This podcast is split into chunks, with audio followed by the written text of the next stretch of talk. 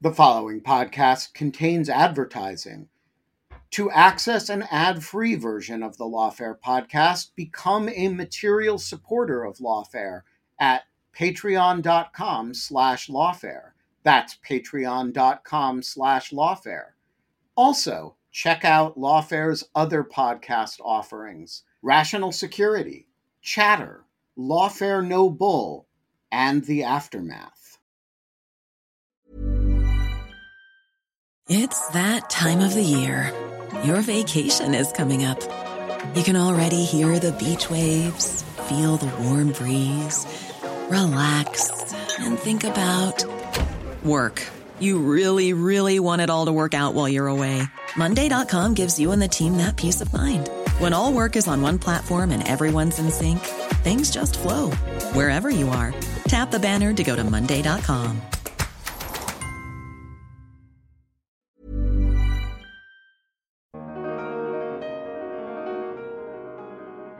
You know, I've heard complaints from folks in the global south that when they engage with the global north on on climate issues, you know, they're talked to about the transition to clean energy, you know, the investments that the global north wants to make are in in that that arena and and these countries are saying that's not what really what we need. Our energy footprint is is small compared to yours. What we really need is investment and adaptation. And I think you're seeing more and more demands from the global south for that I mean, ultimately, we have to be able to walk and chew gum at the same time, right? We have to be able to do both.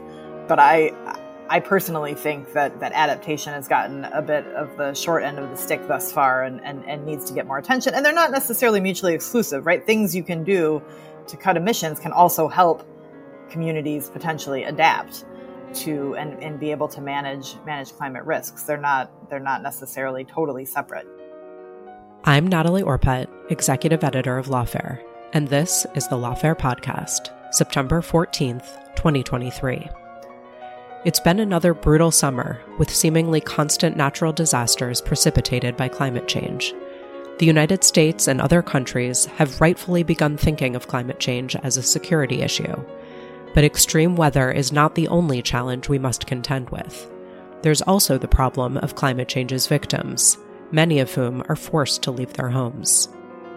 I sat down with Erin Sikorsky, director of the Center for Climate and Security at the Council on Strategic Risks, to talk about this phenomenon, which is often referred to as climate migration. We discussed the scope of the climate migration crisis, its security implications, and how we can try to mitigate the harm. It's the Lawfare Podcast, September 14th, 2023 climate migration, and national security. So, Erin, I wanted to talk with you today about this concept of climate migration. So, it may be a new term to some of our listeners. Can you just explain what climate migration means?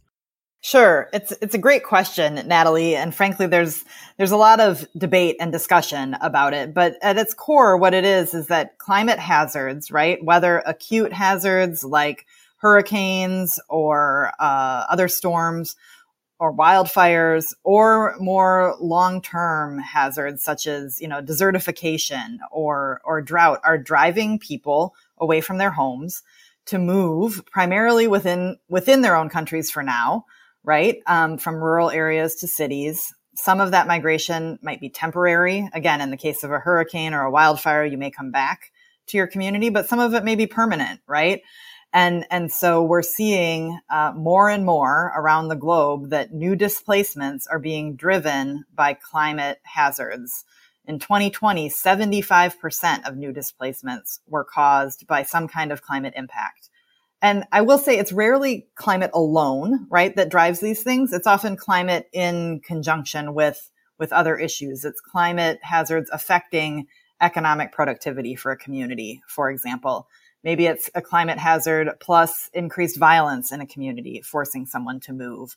So it's, it's complicated and, and complex, but as the planet warms, as more climate hazards occur, as we've seen this summer, right, across the world, more and more people are going to be on the move. Okay, so there's a lot to dig into there. I want to just sort of break it apart. So, the first phenomenon that I think is per- perhaps a little familiar to people, but I want to hear some more about is this notion that people from rural areas are moving more and more frequently to urban areas as a result of different types of climate change, as you said, some more sudden onset, some longer term. But what are the implications of that sort of urbanization? Right. So the implications, uh, you know, I, I, give you a classic answer. It depends, right? I mean, for throughout most of human history, the way countries became wealthy was through urbanization, right? It was a economic development uh, strategy for countries to build cities, and you have greater economic activity. You make more money. You raise the the, the living standards of the population. So it's not necessarily a, a bad thing. I think that the challenge now with climate driven migration from rural to urban areas is the, the scale, right? And the scope. It's just so many more people are moving and moving to places in many cases in, in the global south where urban areas are already overwhelmed, right? And so they're moving into, um, communities that aren't well structured, right? They don't have good infrastructure and they're overcrowded, often in shanty towns. And and those communities that creates potential health risks in the city. It creates potential you know food and and water insecurity risks. And oftentimes what you see too is these communities moving because of climate hazards are are moving into urban areas and then still at high risk of additional climate hazards in those those cities as well so it just raises in some cases the risks of instability to governments to communities to have this this scale of of movement. And then of course it also leaves the rural areas right? As more and more people leave it leaves them even more vulnerable to people who can't move who are staying behind. And we don't see a lot of places around the world where cities or governments are are well prepared for this kind of movement either so it's the kind of thing that if you you did some planning ahead of time and you made made some policy investments and choices, you could manage it a bit better. But we're not seeing that happen a lot of places, unfortunately. So, what are some of those policies or investments that could have been made or should be made to help mitigate these problems? Sure. So, in terms of what, what can be done policy wise, it's, it's a few different things. When we're looking at countries uh, where a lot of this migration is happening, especially in in the global south, right, where you have folks moving from rural to urban areas. One thing that can be done is just to to make a plan, right, to prepare for those those migrants coming in, and and think about uh, what types of infrastructure need to be built, where they could be housed, and this is something that Bangladesh actually has been exploring and, and doing some interesting work on where they're building new communities to receive climate migrants and, and thinking about how, how to manage that internally within the country. The other thing that can be done though is more investment in local adaptation and resilience for folks so they might not have to move, right? Um, if one of the main reasons that it, you know in a country that that climate change is is driving migration may be agricultural issues, right? Because of drought, because of desertification, right? Less water availability thinking about what kind of investments can be made in in agricultural adaptation, right? The development of drought resistant seeds, right? Getting those into the hands of, of local farmers, helping them uh, measure water availability, giving them tools right on the ground so so they can stay. Um, that's not going to to solve all of it, frankly, because people are going to have to move, right? You can't adapt your way out of all of these climate hazards but certainly that can that can manage some of it. And I think there's a role when we talk about this happening within these countries, there's a role for countries like the United States and, and other global north countries as they think about their development investments, as they think about their, you know, climate finance investments, that they're taking into account these internal migration dynamics and, and making the right kind of investments and, and support to countries so they're better prepared to manage these these population shifts. And I think this is important, you know, for U.S. national security because uh, it's in our interest, in the United States' interest, to help maintain stability in these countries, to help people stay in the countries that that they're from, and and have economic development and access in those countries. Right, like that's that's should be uh, part of our goal in in making these investments. Yeah, that makes a lot of sense. Although I wonder, it does seem particularly in environments where resources are scarce, whether it's the country itself trying to make investments or even with assistance, humanitarian aid, or other assistance from wealthier countries, that those two goals that you mentioned may be in some tension to invest in local adaptation and resilience on the one hand versus preparing things like housing and new communities on the other hand. Do you find that there are instances where those two goals are in competition with each other? Yeah, I mean, eh, you're right. It is it and this is why I think it's so important that we have the right, you know, climate risk analytic tools basically to understand the dynamics in terms of what's happening in specific countries and not just kind of have blanket policies, um, a one size fits all. Because it's going to depend. Like I said, some places resilience and adaptation uh, measures may not make sense, right? Things are too far gone, or literally communities are becoming unlivable because temperatures are going to be too high that you're not going to be able to work outside during the bulk of the day, right? I mean, so you need to do you need to do the analysis first to see what is the right fit for certain places and it's it's not going to be the same everywhere. I think you know in terms of limited resources too. The other thing to think about is I wouldn't consider these just investments in climate migration necessarily. They're broader investments in development. They're broader investments in good governance, right? In, in places, but you're taking climate migration into account as you're putting forward those policies.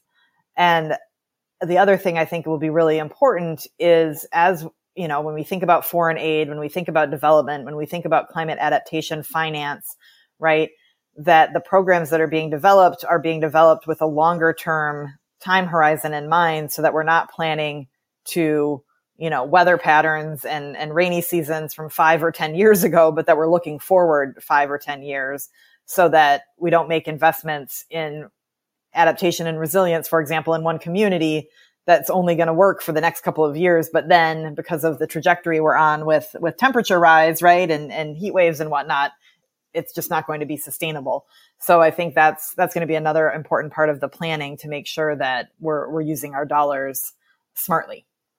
And who is in the best position to be making these assessments that are, you know, country by country or sometimes even region by region? Yeah, that's that's a great question. I mean, I think some of it is is we need we need new approaches. The world needs new approaches to to manage this. I mean, every uh, most countries have created what they call climate adaptation plans, right? And they're working with the UN on on how to how to implement those. I think it probably needs to be obviously it needs to be a partnership between national governments, It needs to be a partnership with the scientific community to understand the climate dynamics, but then it also is a partnership with the, you know, socio-political institutions in, in those countries as well, because the science only gets you so far. You know, here in the US, USAID is a key player. Development agencies in Europe and elsewhere are also really important. And just that local buy-in is is important as well. So it's not just national governments but local communities and and what they want and what they're seeing on the ground. I mean they're often the best measure of what's actually happening uh, in in these communities even if they might not use the words climate change. They know that the agricultural season has changed right? They know that that planting doesn't work the way it once did so all of that it, ideally they're kind of cross sectoral and and cross level, if you will, right in engagements. And I I can't say that I think this is a you know it's talked about a lot on paper. Like this is the kind of approach and programming we need. I don't know that we have that many strong examples to point to where you're really getting that kind of cross collaboration yet, but I think it's certainly Uh, you know again when you look at what happened this summer with hazards the imperative to adapt and be able to manage in a warmer world, I think is becoming more and more clear. And that mitigation or cutting emissions alone isn't isn't going to to do it in terms of these problems. I mean, we're gonna we're already here. We're already having these hazards, and so I think there's there's more of a push to get adaptation and investments right, but but there's still a long way to go. Yeah, and I want to come back to all of the different actors and stakeholders that you just listed off. But Another trade off, it seems to me, that I just want to ask about quickly is this distinction that you made between you know mitigation and cutting emissions on the one hand and making adaptations on the other hand that's another area where it seems that incentives and resource competition could put those things in tension with each other are, are you seeing that there's a difficulty in prioritizing or allocating resources across those two goals?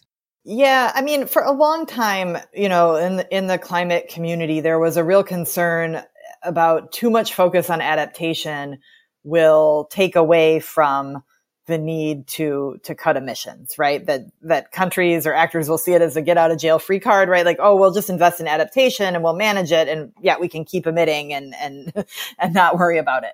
Um, I think there's a recognition now, though, that that's just not where we're at given the amount of carbon that's in the atmosphere, the amount of warming we've seen, like we can't ignore the conversation around adaptation. It's just, it's, it's too urgent. Even if you were able to magically cut all emissions tomorrow, uh, you know, we're still going to warm for the next 10 to 20 years based on the amount of carbon that's in the atmosphere. It's just, you know, it's where we are. And so, I think there's been more of a push now for adaptation investments. Um, I think there's still quite a bit of a mismatch in, in terms of, of funding and, and focus. You know, I've heard complaints from folks in the global south that when they engage with the global north on, on climate issues, you know, they're talked to about the transition to clean energy. You know, the investments that the global north wants to make are in, in that, that arena. And and these countries are saying that's not what really what we need. Our energy footprint is is small compared to yours. What we really need is investment and adaptation. And i think you're seeing more and more demands from the global south for that. I think at the next uh, cop meeting here in the uae that's going to be a big topic of conversation i mean ultimately we have to be able to walk and chew gum at the same time right we have to be able to do both but i I personally think that that adaptation has gotten a bit of the short end of the stick thus far and, and, and needs to get more attention. And they're not necessarily mutually exclusive, right? Things you can do to cut emissions can also help communities potentially adapt to and, and be able to manage manage climate risks. They're not they're not necessarily totally separate, but um, it's it's an important piece of the puzzle. Yeah, can you give any examples of some of those initiatives that would be helpful both for adaptation and for mitigation?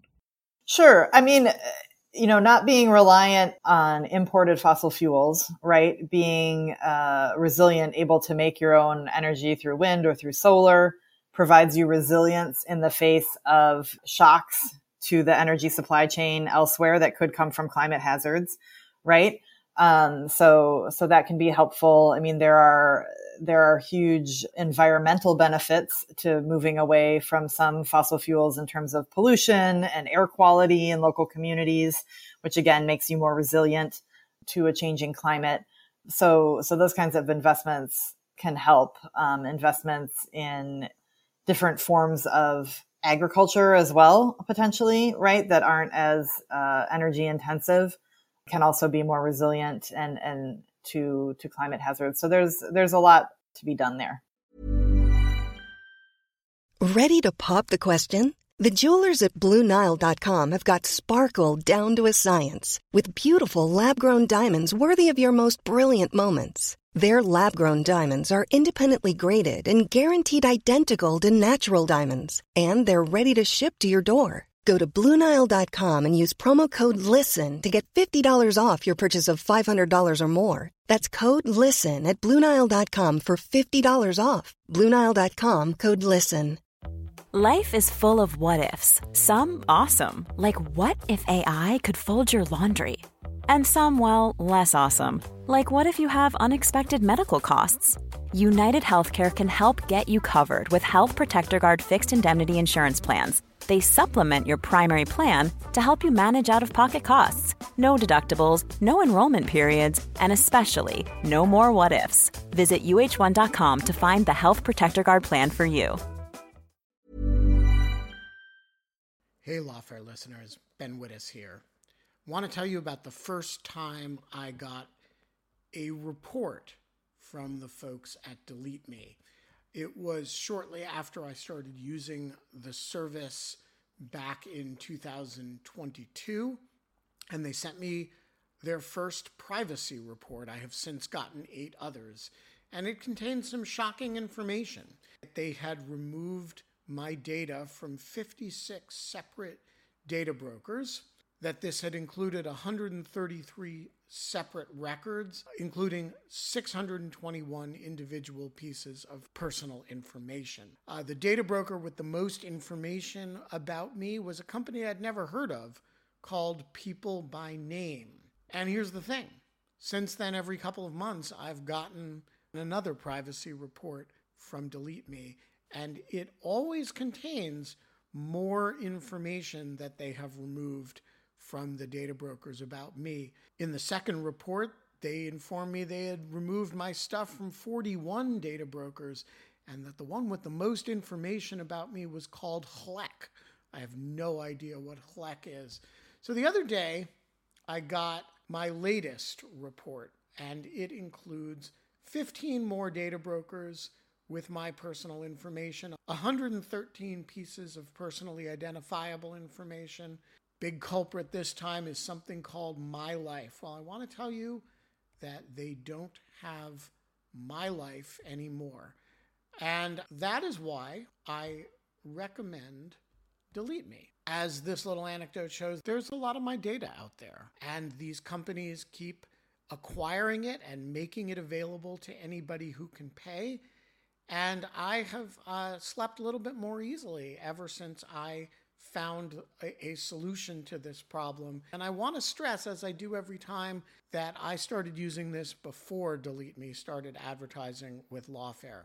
Delete Me finds and removes any personal information you don't want online and it makes sure it stays off. And that's the point of this little story that, you know, they keep coming back. You can get it removed once, but they'll put it back and then Delete Me comes and takes it off again. It's a subscription service that removes your personal information from the largest people search databases on the web and in the process helps prevent potential identity theft, doxing, and phishing scams. Delete Me sends you regular personalized privacy reports, just like the ones I've been describing, showing what info they found where, where they found it, and what they removed. And critically, as this story reflects, it isn't just a one time service. It's always working for you, constantly monitoring and removing the personal information you don't want on the internet. It does all the hard work of wiping you and your family's personal information off the web. Data brokers hate Delete Me, which is why I like it. Your profile is no longer theirs to sell. So take control of your data and keep your private life private by signing up for Delete Me, now at a special discount for our listeners.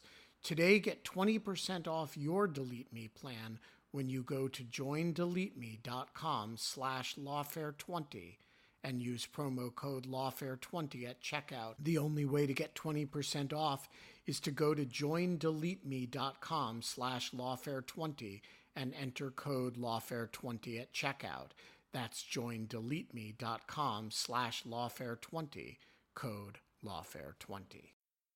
So to circle back to all of the different stakeholders in, involved here um, and all of those who sort of need to play a part, you listed off a whole bunch and they're often investments that we don't often think of in conjunction with one another. So you mentioned the UN and sort of bilateral uh, foreign aid, perhaps regional organizations as well, international organizations, but also, you know, the scientific community and local communities and you mentioned, in addition to them, just having partnerships between um, sort of governmental entities, international organizations, and actors that seem a little bit more in the private sector. So, how does one convene or get all of these different actors who don't often speak to each other to coordinate and come up with some sort of coherent strategies? Yeah, I, I think, you know, maybe this gives me an opportunity to talk a little bit about this, this group that I'm a part of called the Climate Migration Council, right? Which I think is a good example of the kind of convening of, you know, government, business, national security, academic and advocacy folks from different walks of life um, to come together to think about solutions to to the the climate migration challenge. I think you know one of the biggest gaps I see right now is the the disconnect between the climate scientific community and then the the policy practitioners, right, who are trying to make changes on the ground in in communities or address issues around, say, climate migration. Um, I think the two groups speak different languages, right? Um, and and the thought of how do you get that climate science data into the hands of local communities in a usable way so they can make smart plans and they can make good decisions about how to prepare for these shocks. Um, bridging that gap is a key policy imperative that I think is still a big a big challenge. I think groups like the Climate Migration Council are thinking about how you you might do that. Um, you know, there are a lot of mayors involved in the in the Climate Migration Council and in a lot of these conversations because it is cities, right, that that are absorbing in many cases a lot of these migrants, and so mayors have an interest in in figuring out creative approaches to this.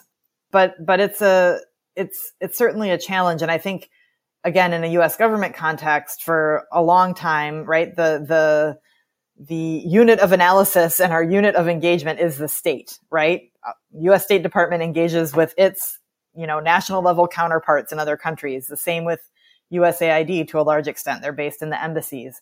But to manage these these problems, you need to be able to engage with local level leaders, right? Um, whether it's provincial or state level, depending on on other countries, with non-government leaders. You got to get out of the capitals. And so building different kind of universes of connections, if you will, like thinking about the different people who need to be around the table, I think is is a key question for not only for climate migration, but for a whole bunch of different challenges, right? That we that we face in the the 21st century. Um, you know, the CIA director Bill Burns has called these quote problems without passports, um, and I think when you're dealing with these kind of problems without passports, if you will, like climate, like global health, pandemics, you need different universes of people to, to work on them. So I don't know that I gave you a good answer, frankly, about how to do that, but I think just even thinking about it differently um, and about who needs to be in the room is a good first step. No, I think it's a really, it, it's actually a very good illustration. Um, I'm, I'm, glad you referenced uh, the CIA director's comments because I was I was going to bring those up as well.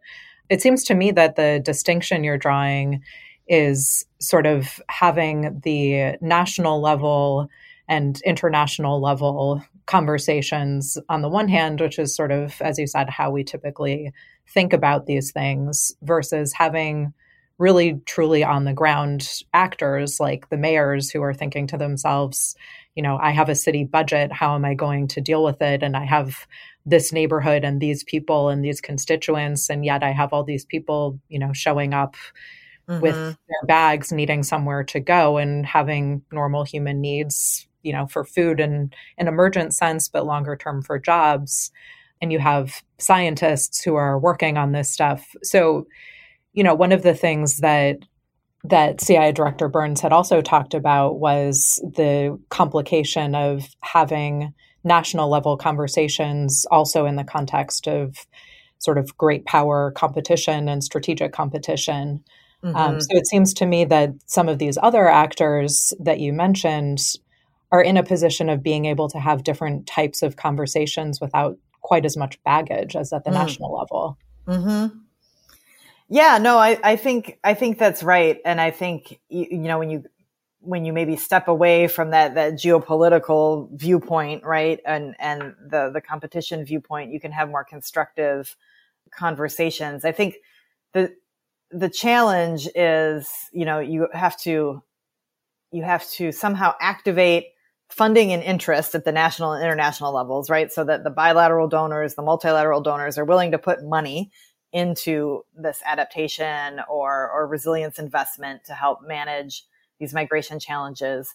But then to make sure that money is spent in a way that will will have a benefit right? That will actually succeed you need that that local buy-in. And so you know what are the right venues for these conversations? How do you make sure that that the local folks are are listened to but also that you know you can learn from one another. I mean, it's just it's it's a real challenge. I on the on the geopolitical front too, though. I mean, one thing I will say, and again, getting back to why I think it's so important for the United States to focus on this is, you know, when the U.S. looks around the world and looks at our allies and partners and what they're most concerned about in many cases, right? Climate issues top the list and they want help from the United States in, in managing these challenges. And so if we can step up to the plate and help them deal with this, you know, especially I'm thinking in the Indo-Pacific with the Pacific Islands, where obviously migration um, because of sea level rise is, is, is a key question, as well as in you know the Mekong and elsewhere. Um, they want help. And if we can provide that help, that not only strengthens, you know, our position with them, but it also builds their resilience. So if we need them for something, if we want to call on them for something, that they're better able to, to help us. So it's, it's, again, it's not tackling these climate issues, helping think about how we manage climate migration is a benefit in, in the competition as well. It's not, it's not separate. Yeah, and I think it's really important to articulate that as you did because it makes this all much less abstract and theoretical. Right. It's much more immediate and you can sort of see the payoff in a more direct sense. I think this leads sort of well to another aspect of climate migration that we've talked about it a little bit less, which is more of the cross border mm-hmm. type of migration, where, of course, you you sort of get kicked up necessarily to the national and international level. Mm-hmm. So can you just talk a little bit about those challenges and how they are both similar and different from those internal uh, migration challenges that we've talked about? Absolutely. I think you know the, the climate migration conversation sometimes in in popular press or or whatnot can be kind of fraught right? Because it's raised, these huge numbers of migrants are, are referenced without a distinction between internal migration and external. Um, when we know that most of the migration will at, at, least initially be internal due due to climate, so that's important to know. But but some will have to leave their countries, right, and leave their regions, and and look to go other places. And in this case, right, the, the migrants themselves are not a security risk, but, but how countries react to them could create security challenges. And I worry a lot about, you know, places like Europe, um, and the previous, you know, waves of migration they've had in, in recent decades and how that helped drive some, you know, reactionary nationalist policies in certain countries. Certainly we've seen the same thing here in, in the United States. And, and these people who are moving because of climate change get caught up in in these domestic political fights. And the focus on the fact that everyone globally deserves the opportunity to migrate with agency and dignity right gets lost in in these political conversations. So and this is again where getting ahead of the challenge right we know that that certainly because of climate, as we look ahead the next 20 to 30 years, more people will need to move between states, almost certainly. So let's think about what types of migration systems we need to build today to be ready for that, that, that movement so that instead of becoming, you know, political footballs, these people are able to to have their dignity and have the protection of the international system and, and are treated in a way that um, keeps them secure and and manages the challenge as opposed to just waiting until it's a problem and then it's really you know as we've seen very challenging to deal with in the heat of the moment um, if you will. So thinking about how to build flexible migration systems you know investing in urban centers uh, part of the way you manage you know the international migration piece is by making the right investments in countries where the migrants are coming from, so fewer of them feel the need to move. Again, so they're they're they're connected issues. Right. So can we talk a little bit about those types of preparations in a concrete sense? So you, mentioned investment in urban centers and investing, of course, in the, the countries where people are having to flee from. But it seems to me there are also sort of governance type preparations that would need to happen, like you know, even down to the level of figuring out in an immigration system how you're going to deal with a large influx of, of people in a more humane and sustainable way. Are there other types of preparations that you can talk to us about? Yeah, I mean, I think uh, you you hit on a couple of them. I think you know building the international conversations, right? International discussions about the rules of the road for migration and refugees, making sure that you know Customs and Border Patrol officers are familiar with climate as a driver and, and what that looks like and, and when we might expect larger movements of groups. I mean, I think that kind of analysis is important. And the Biden administration has done some of this. I mean, as part of their suite of work that they've looked at related to uh, climate change and climate security, migration has been a piece of that. I will say, I think that's been the place where they've struggled the most because of the domestic politics here in the US around migration. But I think it's it's a it's a planning function right at the federal government level it's a it's a uh, negotiating function at the international level to think about how we you know respectfully manage this this load of people and then it's like a it's a infrastructure challenge as well um, i think in all of those areas uh, we need to to think more about that and and how we manage it. You know, and I'm not I'm, I'm a I'm a climate security expert. I'm not a, an immigration law expert, but but from my understanding, you know, we're well behind in terms of matching our institutions and our legal discussions about this from from where the actual challenge is, right? And and uh, there just there needs to be a lot more investment of time and energy and and thinking this through again, because it's a, you know, what, what was uh, Donald Rumsfeld saying? It's not an unknown unknown. This is a known known, right? We know that these climate hazards are going to happen. We know that people will need to be on the move. We know it'll be hard for their own countries to absorb all of them. So we, you know, it's not, it's not necessarily a surprise. So let's, let's invest the, the time and energy now to, to get ahead of it. Yeah, I think those are all such great points. I, I guess just to end, and maybe this is an unanswerable challenge, but I'm wondering, you know, what do you think we need to do to convey a sense of urgency here and to to get people to really pay attention in a sense that will allow us to do these big things like doing this involved complicated planning that you're talking about making you know significant financial investments in adaptation and mitigation strategies and figuring out you know how do you convene all of these actors and get them to work collaboratively together? And how do we encourage a sense of urgency to get all of that done?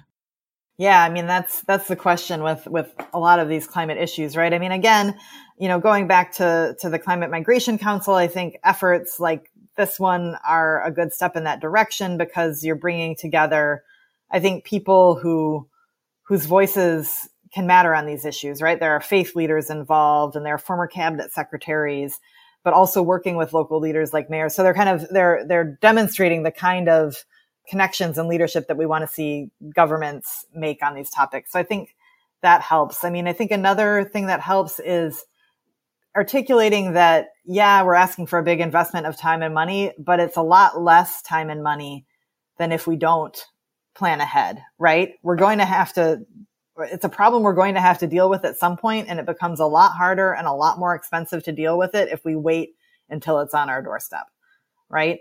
So putting the time and effort in today gives us more more flexibility, more choice going forward. We can we can shape things in a direction that that is more more constructive.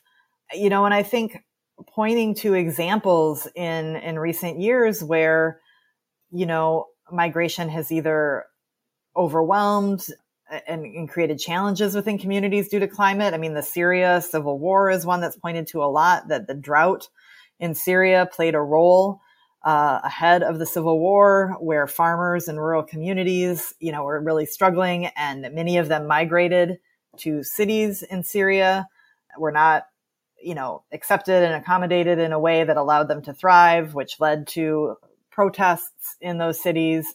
You know, climate wasn't the only driver there, but it was a big one. And certainly I think everyone would agree that the Syrian civil war has been a huge threat to the, to global stability. since it began. It's created a lot of additional problems. And so getting ahead of risks like that um, is makes good sense, right? And being able to, to think about managing that type of migration in the future. Another example I look at in recent years was uh, Belarus uh, when they enticed uh, migrants from Iraq, from Kurdistan in particular, to come to Belarus with the promise of getting them into the EU.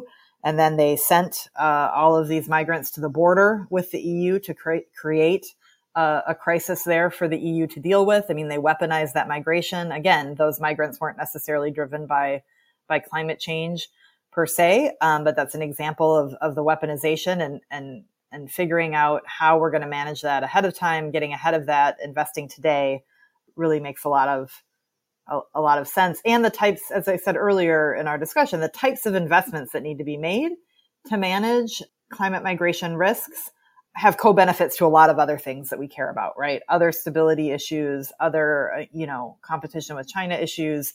So there's, we get a lot of bang for our buck, if you will, in, in addressing these issues early on. I don't know if those arguments will will carry the day, but I think they're the ones we need to make as as we as we push forward on this. All right, I think that's a great place to leave it. Erin Sikorsky, thank you so much for joining us. Thanks for having me, Natalie. The Lawfare podcast is produced in cooperation with the Brookings Institution.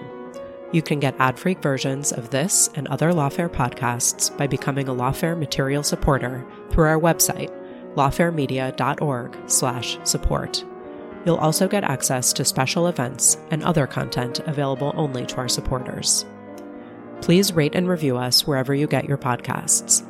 Look out for our other podcasts, including Rational Security, Chatter, Allies, and The Aftermath, our latest Lawfare Presents podcast series on the government's response to January 6th. Check out our written work at lawfaremedia.org. The podcast is edited by Jen Patja Howell, and your audio engineer this episode was Kara Schillen of Goat Rodeo.